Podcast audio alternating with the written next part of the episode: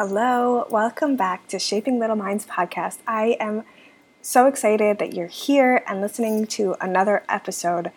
I honestly can't believe it's already August. Like, where, where did the summer go? I kind of have mixed feelings about this. Like, I feel like the summer flew by, but also, like, I've been anticipating these next few weeks for a really long time, and honestly, I'm so excited for all there is to come.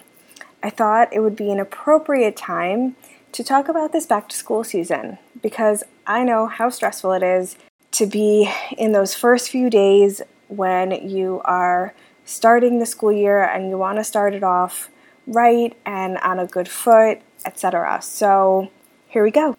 Hey there, Adva here. I am so excited to welcome you to the Shaping Little Minds podcast, where we help support and mentor early childhood teachers inside the classroom. This is a place where we dive into classroom management, growth mindset, professional learning, and so much more. I'm an early childhood teacher who saw a huge gap in how early childhood educators were supported inside of the classroom. I created this platform in order to help teachers feel more confident, supported, and develop a sense of trust in their teaching. Let's make teaching exciting again. Have you ever felt stressed and overwhelmed after your first day of school? Were the kids chaotic and you felt like you got nothing that was planned done? Well, you're in luck. In today's episode, I'm going to talk to you about the things you should be focusing on when you're transitioning your students back into the classroom on those first days after summer break. I can tell you that from year to year, you end up blocking those first days out. You only remember those last few months where your students already knew the routines and knew the expectations. To give you some context, I taught two and three year olds for six years. I knew in the back of my mind that those first days would be the toughest. But you know what I didn't remember?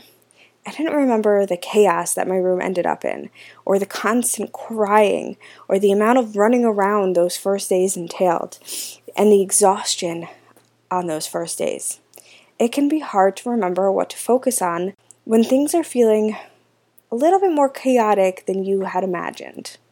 That's why I put together a list of five important things to focus on during those first days of school. So here goes nothing. Number one, don't stress about your lesson plans being perfect. Those lesson plans may get done, but they also may not. Lesson plans are important to have, but aren't going to be your main focus on those first days. Your first days will be focused on the functions of the classroom itself.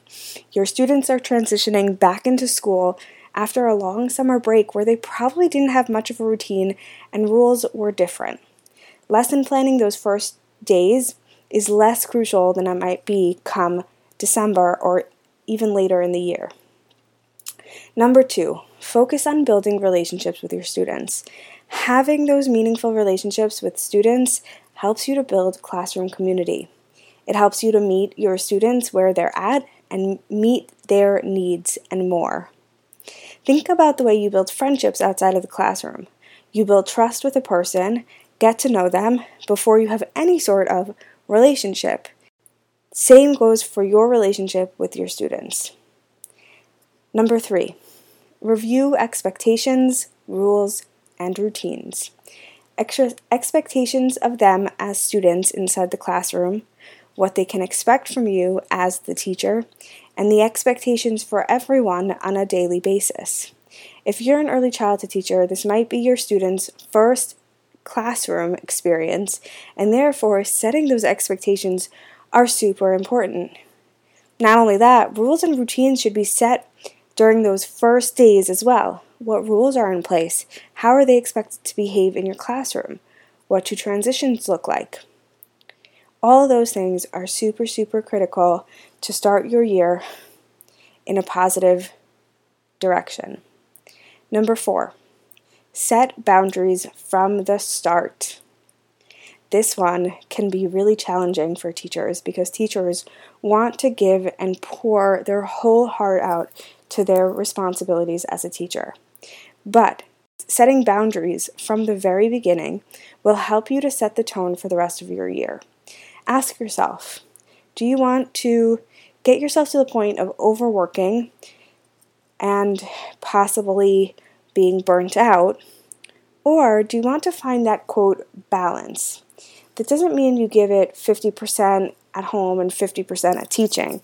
That means you give your all during work hours and you give your family, your spouse, your friends, your all outside of school and over weekends.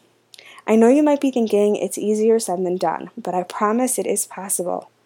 It's about managing your time, prioritizing your to do list, and giving yourself the grace you need and deserve.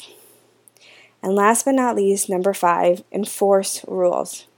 We talked briefly about rules before, but I want to really emphasize this point. There are so many teachers who do not enforce rules during the first days of school. They are in this mindset that it's an adjustment, so their students need them to be more easygoing at the beginning. To be really honest, that is the total opposite of what you should be doing. You have to enforce those rules from day one. Once you let one thing slide, your students will catch on and start to take advantage. I wouldn't want that to happen to you. So when you start to get ready for those first days, make sure you have a specific plan and how you want to handle it.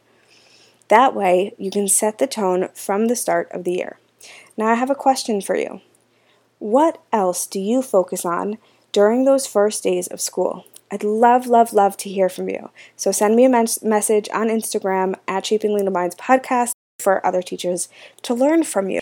Thank you so much to, for listening to this week's podcast episode. If you could share this episode with your friends, leave a review, or just share the episode on Instagram and tag me, I'd love to connect with you. As always, keep learning, growing, and becoming your best teacher self. I am so proud of you. See you next time, teachers.